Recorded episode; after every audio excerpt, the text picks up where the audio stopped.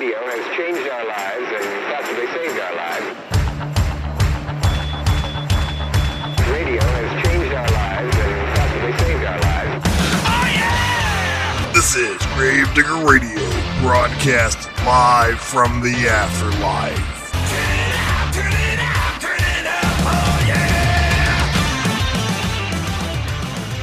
Welcome to Gravedigger Radio. This is your host, Zach, hanging out in the studio with Anonymous Mike and Jason. Jason, what do you got for us today? Um, to kick things off, I did want to mention that there's still time to check out the Wild Weird World of Word Film Festival 2022 at the University of Kentucky. Films so far on October 10th have been It Follows. October 17th, we had The Thing. And on October 31st, Halloween night itself, Trick or Treat, movie from 10,007. These will all be presented in the um, Student Center by Dr. Tom Marksberry. He's been on the show before. You ought to know him. Um, he's going to talk about the movies that you see and uh, answer any questions you may have afterwards. He talks about these films, how they relate to the genre as a whole, and their their social meaning as well. Uh, it's a great time. It's a good way to look at horror movies through a more intellectual lens, if you will. Um, it's free. All shows start at 7 p.m. So if you haven't made it to a showing yet, get down there, and we'll be happy to see you. And we went out and saw It Follows and had a really great time there. The whole Mhm. way it's set up is, is really enjoyable. And, you know, for for us that we're pretty heavily invested in the horror genre and everything, Mhm. you know, we knew a lot going in. But to sit there and kind of hear it from an academic perspective was was really a fun time. It was uh was an educational time. We got to hang out and meet some cool people and enjoy just kind of being there with other horror fans and you know pimping the podcast a little bit here and there too as we rub shoulders with people. But definitely recommend going checking it out. And you know we'll be at these every one of them. That's pretty much our plan. So come out with us and support the arts and, and watch some scary movies. It's it's neat to see the progression of the horror genre as a whole. You know, it started out. I mean, some of the earliest films put to film were horror films, and um, those were really good and very art based.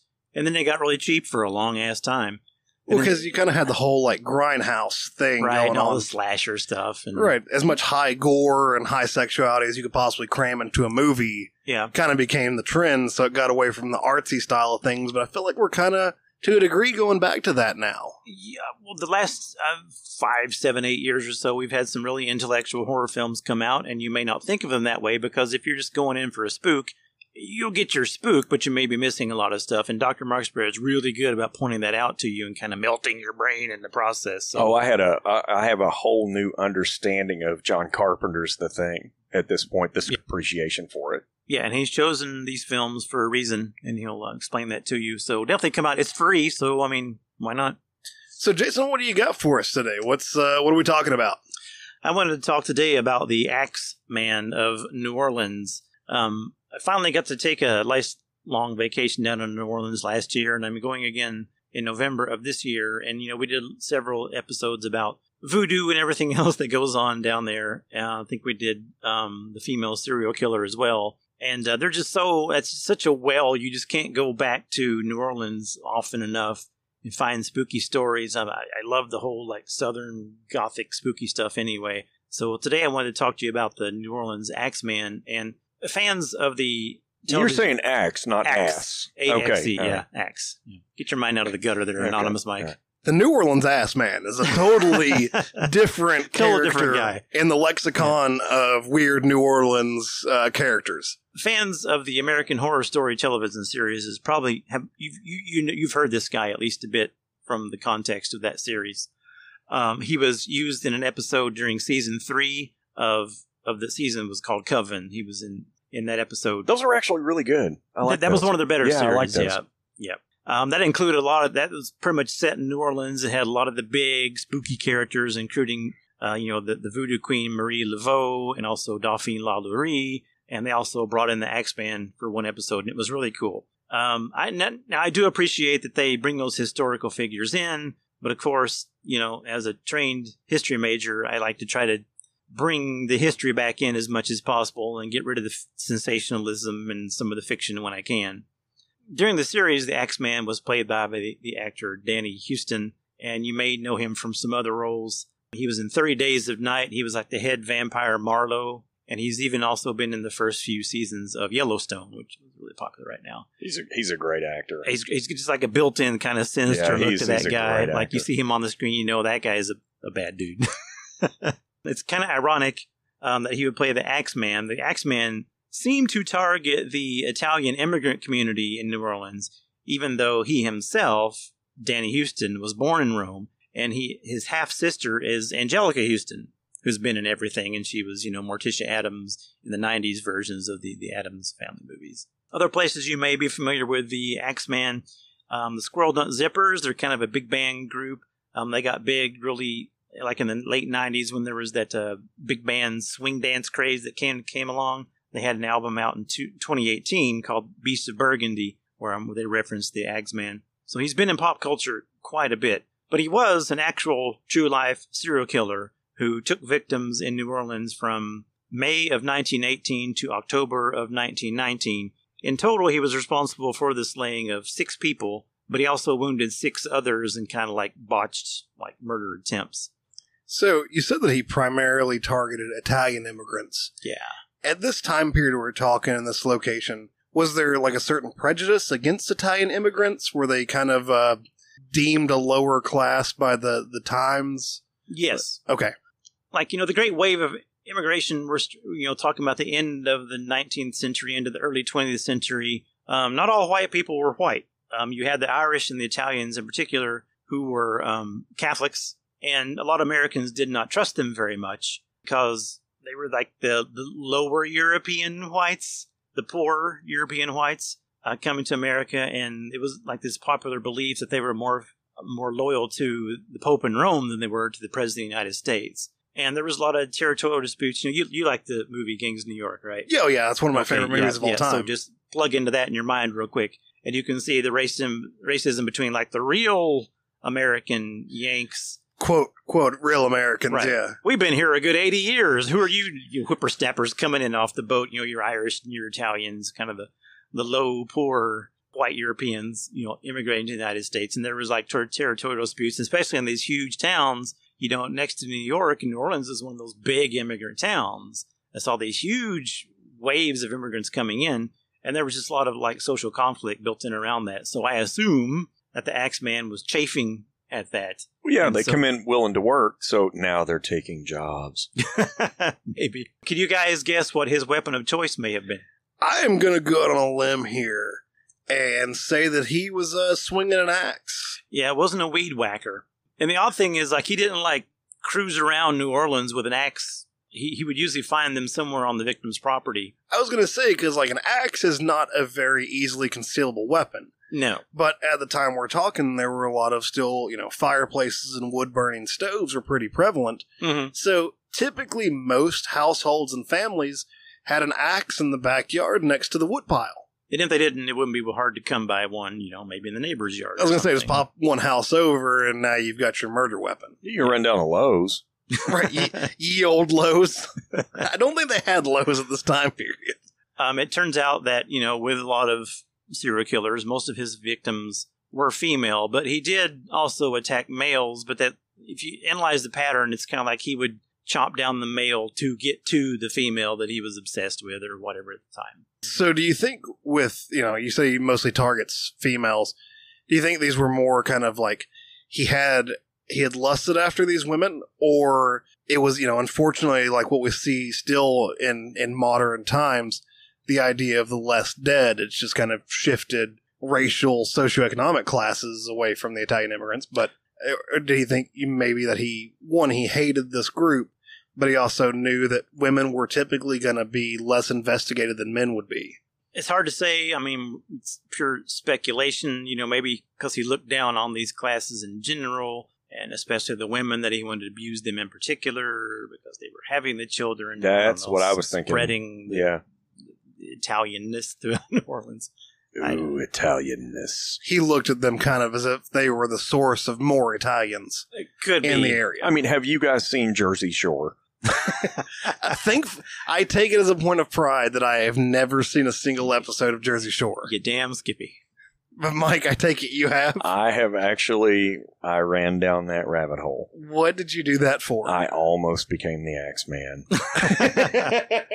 That was uh, what was the the lead girl's name? Snooki. Snooki, yeah, Snooki. Yeah. I hate that I know that so quickly. If I were in the same room as Snooki and an axe, Could I could can't go say. either way. I can't say what and would you're, happen. And you're in there with the situation. One, Oh one god, you're you're. I'm just. So gonna- you haven't even seen the show, and you know. I wish I could just scoop my own brain out with a melon baller, so that I never had to think about that ever again. I'm sad that, that I actually knew what you were talking about. exactly. Anyway, I kind of wanted to go down a bit of a, a roster of his victims to show the pattern of his killing spree and the things that he was getting up to in New Orleans in the, in the early 20th century. So, first on the list, we have Joseph and Catherine Maggio. These were his first killings. The Maggios ran a bar and grocery on Magnolia Street. Um, they were killed, and again, looking at his MO here, um, they were killed as they slept in bed. They were both killed by a straight razor being pulled across their throats Okay, and then having their heads bashed in by an axe. so what was the point? I mean, obviously, I mean, we don't know, but I do have to wonder why he took the straight razor to him and then the axe. The speculation is that maybe he was trying to conceal the true murder weapon. And this case was really suspicious because, you know, once they realized that the true murder weapon was first the, you know, slitting of the throats by the straight razor, the neighbor, who was Joseph's brother Andrew, was a barber. Okay. lived, lived in an, an adjoining apartment. But question when he was questioned by the police, he said he, you know, had no idea what was going on. He claimed innocence up and down. He didn't hear anything. Um, he was the one who discovered the couple. Um, he had no idea what was going on. He, you know, just pled his innocence up and down. So make of that what Were- you will. Were there any involvements with the uh, with the wife there, any of that kind of stuff? Nothing was noted. Okay. Yeah. But I also have to wonder too, you know, we, we see this a lot of times, you know, in modern time in, in minority communities, just an unwillingness to talk to the police because they know the police aren't really going to work that hard. So they don't want to be involved as well. So I kind of have to wonder if we're seeing something like that of like, I didn't see anything, I didn't hear anything. Or, you know, he was the murderer himself. It could be, and it already looked bad for him. Right. So He didn't want to he just self wouldn't- incriminate. Right, he didn't want to give any more information than he needed to. Just shut up and sit down. well, I- well, I'm looking at it from a different angle because, and and Zach, you're you're the medical professional here, but something that I know from my studies in the, on the military side is that an assassination is extremely difficult to be done by a slashing motion to the throat. That those those vessels don't penetrate very easily. well, He they may were have- asleep in bed, though. well, he may have tried to do that and realized that that was going to fail, and then went to the axe. So, Jason, refresh me on the exact kind of dates that we're talking with this time period. hmm Uh, roughly, when are we talking here? 1919. Okay, so we've so at this time period we've to a degree have gotten away from it, but I mean, depending on how old he is and when he became a barber, a lot of times your barber was also your surgeon and your, dentist. Yeah. and so there was a lot of medical training that went on at that time period with your barber, especially you know you look out west and and when these towns didn't have a whole lot of resources. Your your town doctor was kind of your everything. You know, he, he was a barber, dentist, surgeon, all that. So it's not unreasonable, especially at this time period, to think that a barber would have at least a fair amount of medical and anatomical knowledge Wow. to Hmm, know yeah. where to make the cuts at. Well, I mean, I, I don't, I don't want to get morbid on a morbid podcast, but I, I do understand that in certain trainings of certain individuals in the United States military that have performed some pretty nefarious things, that the training is conducted in a fact that you cannot cut from the Adam's apple backwards; you must cut from the ear forward. yeah, I mean that that's accurate. Yeah, Most of your, you know, if you cut in the center, you're going to get bogged down by a lot of the cartilage there. I'm But so comforted by the fact that Isn't you that- guys know this stuff. isn't that just sick Right. that I know that? But I mean, terrible. I'm going to sleep so soundly tonight. the, C- the CIA actually trains this. I mean, it makes sense because going from the ear forward, it's mostly muscle and vasculature. So it's a lot easier to hit a major artery and vessel going that direction. That makes sense. Okay, the next Yeah. set of victims is a Mr. Louis Besumer and Harriet Lowe. And this, this case kind of set off a bit of a media firestorm in the local press because Harriet was actually Louis's lover slash mistress because he was already married to a woman, a wife he had left back in Cincinnati. Now, they both actually survived the attack and therefore became under investigation by the New police for some time, which made Harriet mad as all get out. And she, she was really mad at the chief of police for this because she was like one of the prime suspects there for a while. The, cus- the couple was assaulted by an axe that belonged to Mr. Besumer and was left behind on the premises, and this led to Mr. Besumer's employee being arrested, a Mr. Louis Ubicon, who was an African American man. So, naturally, Harriet had initially claimed that being attacked by this mulatto man, this black guy, was close enough, and the police took him, you know, downtown for questioning. So they, they literally just went, eh, close enough. He, he, fits a description, quote, quote. Yeah, And Oh, they the killer threw him, was human. They threw him under Yeah, the bus, and not, not much has changed, right? They threw the black guy under the bus, and they're like, "Okay, works for us." and right. Took Well, him down and And that's what beat his ass. I and- have to wonder too. A lot of these cases, they, they want to close them as quickly as possible. So they're just going to stick it to anybody they possibly can, especially this time period. Yeah, and it, and then it got really weird because later on, when they couldn't find enough to to to convict the mulatto Louis, um, Hater Harriet then claimed that it was Louis. Sorry, the names are close here. Louis, the African American, and Louis, the married guy that she was sleeping around with. So she threw Louis under the bus next, saying that um, he was actually the culprit and that not only was he a killer, but he was a Russian spy. Okay, so I did, I did not realize. I mean, are we talking? Wait, we had Russian spies right after World War One. It's yeah, Wow, really? Are we? We're talking roughly what Bolshevik Revolution time? yeah, here? 1910. yeah, smack on, yeah. Yeah. So I, I did not realize that we were concerned about Russian. Again, I didn't know that. We, we we've really just gone in about a seventy year cycle yeah, for the past like six hundred years. it's always those damn Russians. It's always the Russians apparently, and, and in modern day, it, it is the Russians. So the Axeman's Russian. She Maybe. she would lead people to believe, yes. So they they searched Louis' apartment where they uncovered documents in several languages, but run, Russian was one of them. And so then he was arrested and spent nine months in jail before ultimately being released. Now, after all this shit hit the fan, the, the couple still stayed together. Um, Harriet did end up passing away eventually because she had so much damage, you know, from the attack and all these surgeries. You know, the best medical care you can get in 1918, 1919 um, just wasn't enough to do the trick. So it is, eventually, she did eventually pass away from you know the, the, the surgery attempts to get her back to normal. That's pre-antibiotic, right? I, I would I would be remiss to say that's pre antibiotic. I I couldn't exactly tell you. But penicillin would have been about it. Pen- penicillin would have been about it. And at that time, though, they still didn't have a great grasp of sterile technique. And you can't amputate the head. Right. I mean, that's ama- that's amazing that she survived it. Uh, you actually, Why am I not a doctor? you, you you got it, Jason.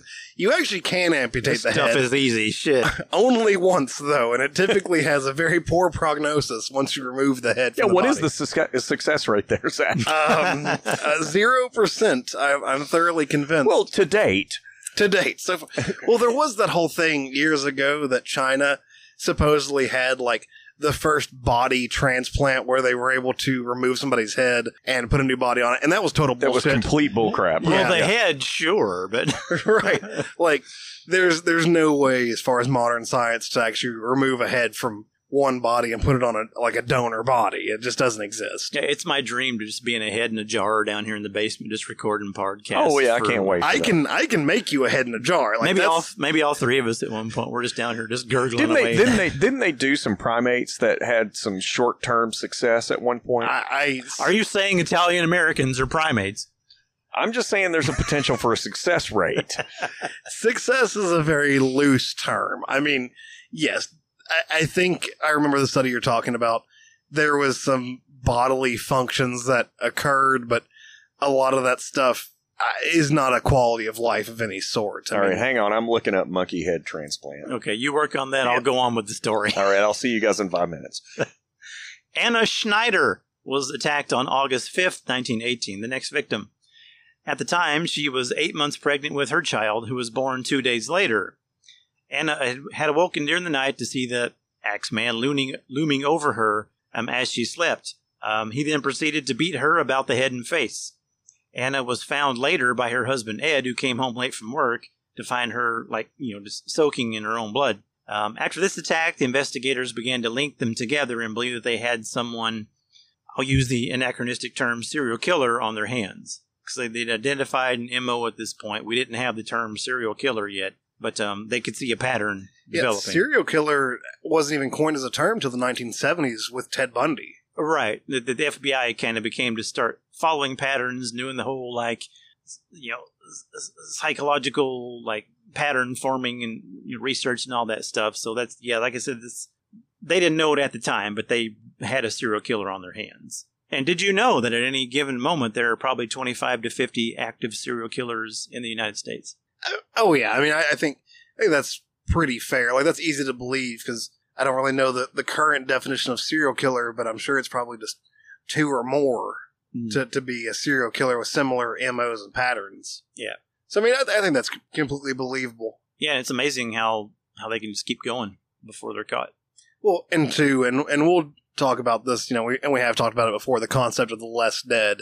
I mean, a lot of Yeah. times these you know modern serial killers will target people that they know the police aren't really going to investigate anyway. Yeah. and they'll go after them, and that's how they get these body counts. Is because a lot of times nobody even reports these people as missing.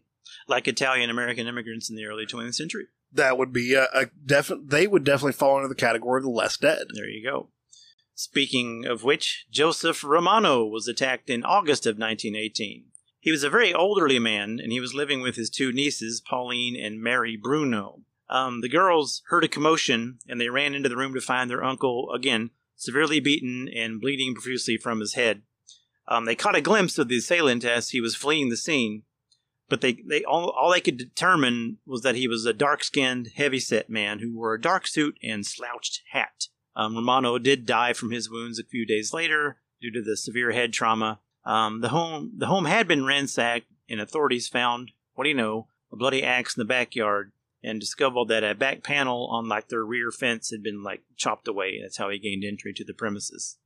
So the Romano murder really started like widespread panic kind of in the city. At this point, the police began receiving all kinds of reports from the citizens claiming to have seen a man lurking around the streets carrying a bloody axe. Jos- I'm sorry, John D'Antonio, a retired Italian detective, again, the irony is deep in this story, um, made public statements in which he began to link the Axemen together with all this these killings going all the way back to 1911. And he believed, he was telling people these slayings were the work of a deranged individual, perhaps suffering from some kind of dual personality disorder. And he hypothesized that they might even be a typical citizen by day, but then become this bloodthirsty killer by night in some kind of weird Dr. Jekyll, Mr. Hyde kind of scenario. So this guy was a little bit ahead of a time, if I have to say so. Yeah, the detective for sure. A- As far as the media goes, how sensationalized and heavily publicized were these attacks? Yeah, we're talking front by this by this time we're talking about like front page stuff. The the, the, the,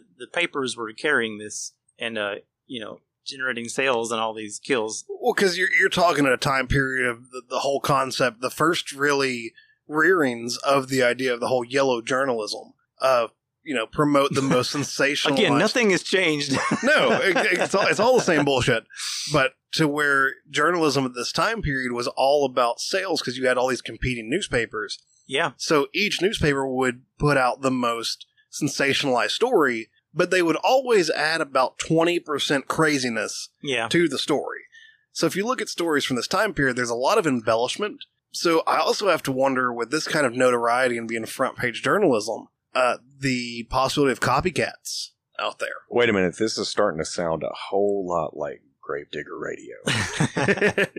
well, you know, even when I was doing a lot of local history, like for some of our previous episodes, you wouldn't believe how many newspapers functioned in Lexington, freaking Kentucky. How many did we have at one time? It was a lot. Five or six. Yeah. Really? Like, like, like currently, we basically just have the Herald Leader, which was just the Herald and the Leader got in bed at one point and became one one ma- one one newspaper. Like we had several newspapers operating all, all throughout our history. Yeah, and the goal would always be to sell the most papers.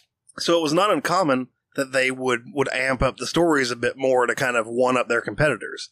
There, there's a great quote. You know, when the legend or when the lie is better than the truth, publish the lie. So I mean, and that's that whole yellow journalism thing. That it really came from that. That's us. Well, no, we're we, we're pretty factual here at Gravedigger Radio. Yeah, but we don't want to tell the public that.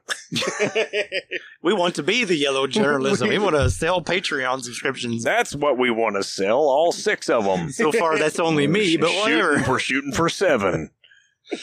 Uh, let's keep rolling. Um, Charles Cortimiglia, again, an Italian immigrant who lived with his wife Rosie and their infant daughter Mary. Uh, they lived at the corner of Jefferson Avenue and Second Street in Gretna, Louisiana, which is like a suburb on the other side, so the eastern side of the Mississippi River. On the night of March 10th, 1919, screams were heard coming from the Cortimiglia residence. Grocer Orlando Giordano rushed across the street to investigate. Upon his arrival, Giordano noticed that Charles, his wife, and their daughter had all been attacked by the unknown intruder. Rosie stood in the doorway with a serious head wound, clutching her deceased daughter.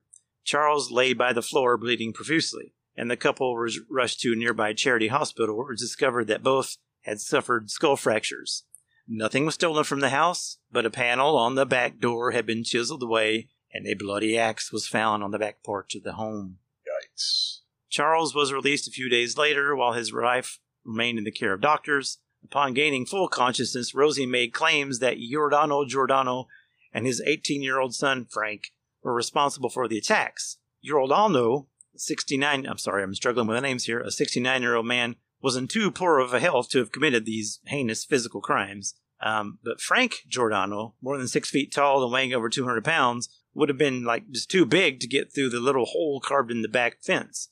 So Charles Cortimiglia vehemently denied his wife's claim, so he went against his own wife, but the police nonetheless arrested the two men and charged them with murder. The men were later found guilty. Frank was sentenced to hang and his father to life in prison. Charles divorced his wife after the trial, and almost a year later, Rosie announced that she had falsely accused the two out of jealousy and spite. Her statement was the only evidence against the Giordanos, and they were released from jail shortly thereafter. That's that's what I'm kind of wondering with all these killings or all these attacks. Because I mean, really, there seems like there's been a lot of attacks, relatively few outright killings, or they died later. He's he's batting 500. right, right. They Hey, they that's pretty good. Not bad. He's yeah. right, but they died typically after the attack, like several days. Yeah, they suffered a bunch of head trauma and then a couple days needed to. So I mean, you, you think you know the somebody strong enough to swing an axe should be able to kill somebody outright with the swing of an axe.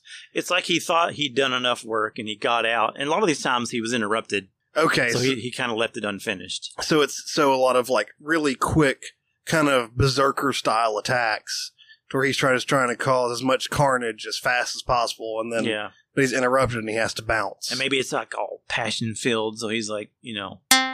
What? And then he blows his, blows his stuff. And, Yes. What's that phrase? What's that phrase? Ah. Premature.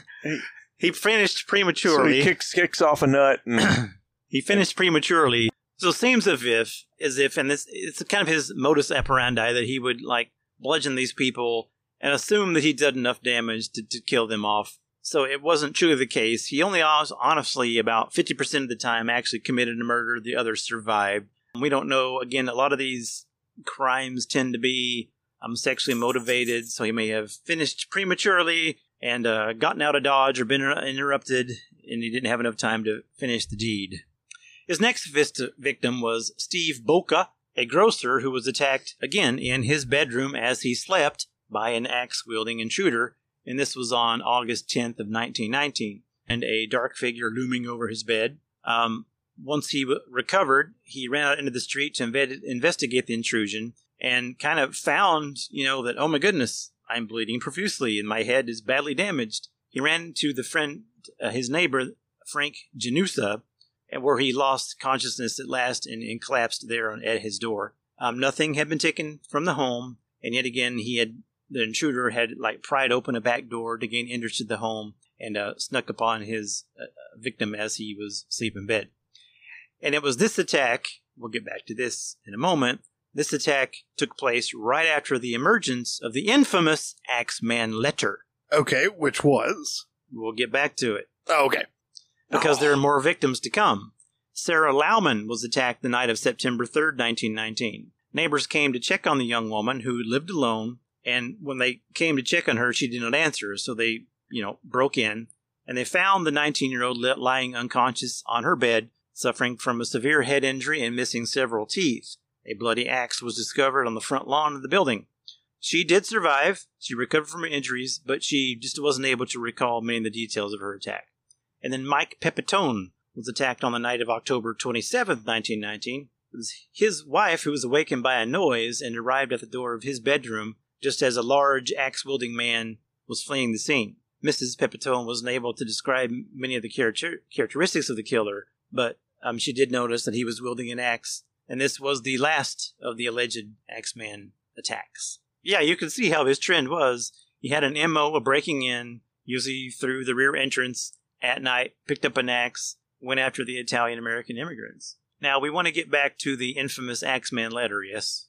Absolutely. It's about time. Yeah, so suddenly the killings just stopped. He was never caught, and there was never any answer as to why all this went down. But there was a letter that arrived to the New Orleans Times Picayune on March 13, 1919, which claimed to have been penned by the killer, and I'll read it to you now verbatim.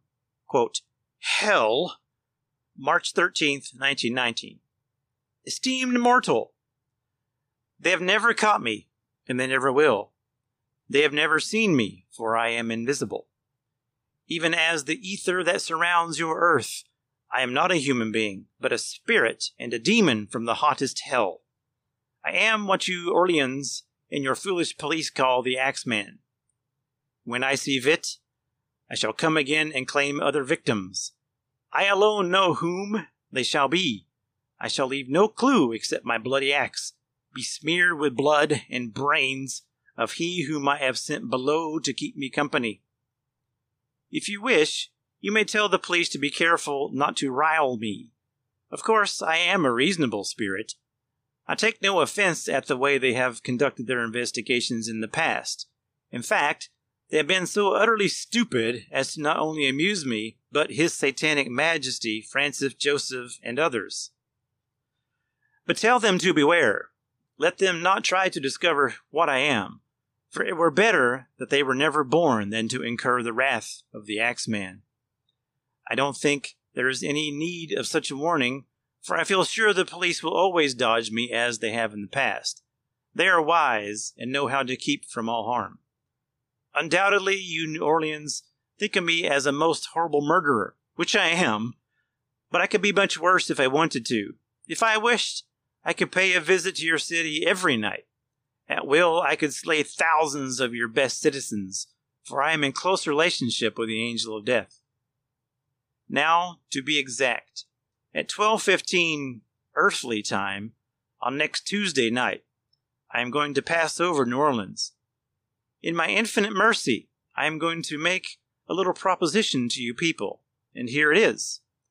I am very fond of jazz music, and I swear by all the devils in the nether regions that every person shall be spared in whose home a jazz band is in full swing at the time I have just mentioned. If everyone has a jazz band going, well then, so much the better for you people. One thing is certain, and that is some of your people who do not jazz it out on that specific Tuesday night, if there be any, will get the axe. Well, as I am cold and crave the warmth of my native Tartarus, and it is about time I leave your earthly home, I will cease my discourse, hoping that thou wilt publish this, that it may go well with thee. I have been, and will be the worst spirit that ever existed, either in fact or in realm of fantasy, the Axeman.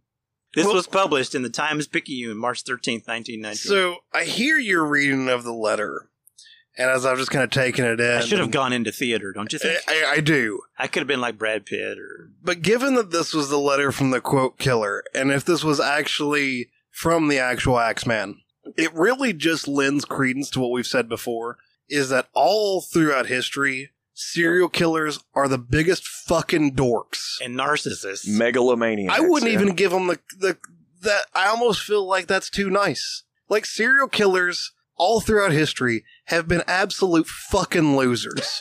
I mean, they are. I mean, this smacks so much of fucking dork faced Dennis Rader, BTK killer, Oh. writing these bullshit poems to the newspaper Like, I feel like if I saw a serial killer like that fits the actual profile, I'd give him a wedgie. Like, they're just that kind of fucking loser. Well, maybe What that's about- how. What about Ted Bundy? He was a big, tall drinker. I would, I would bully Ted Bundy.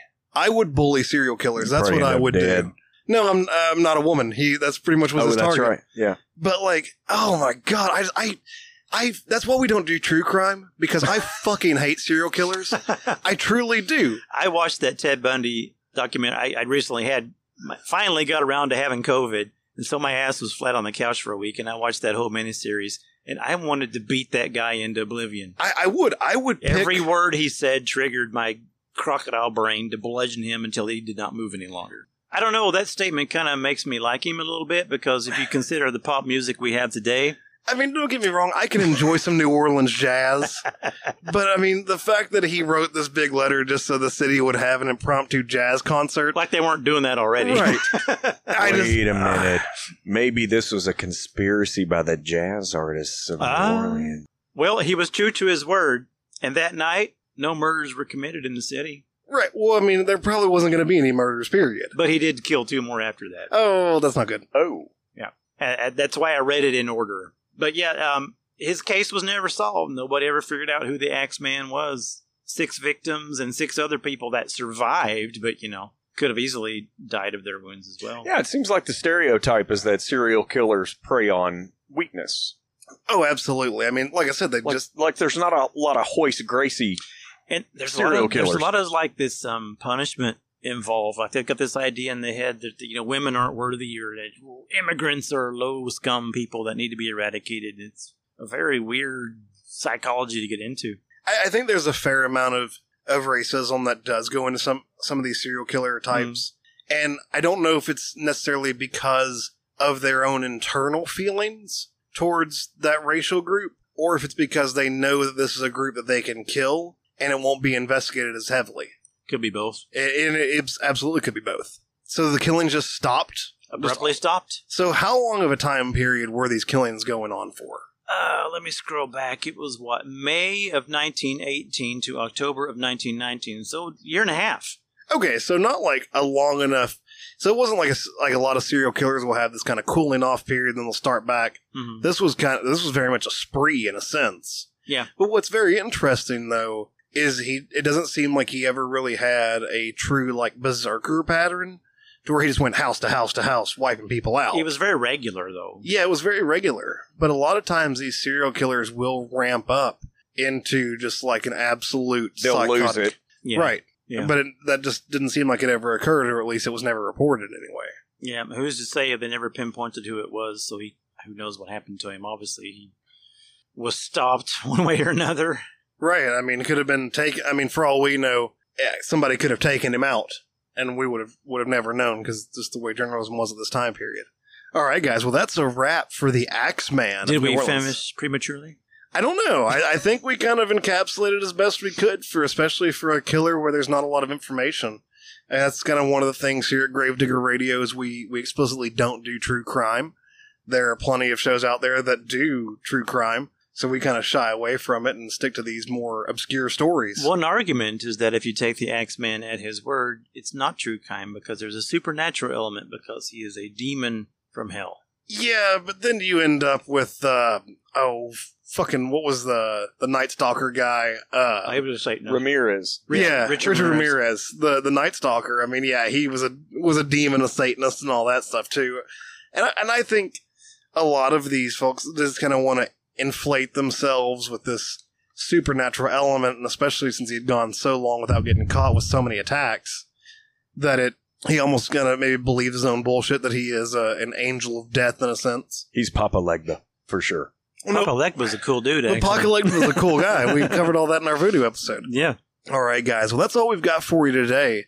So if you like what we're doing here at Gravedigger Radio and you want to help us keep doing it, head over to our Patreon at www.patreon.com forward slash Gravedigger Radio.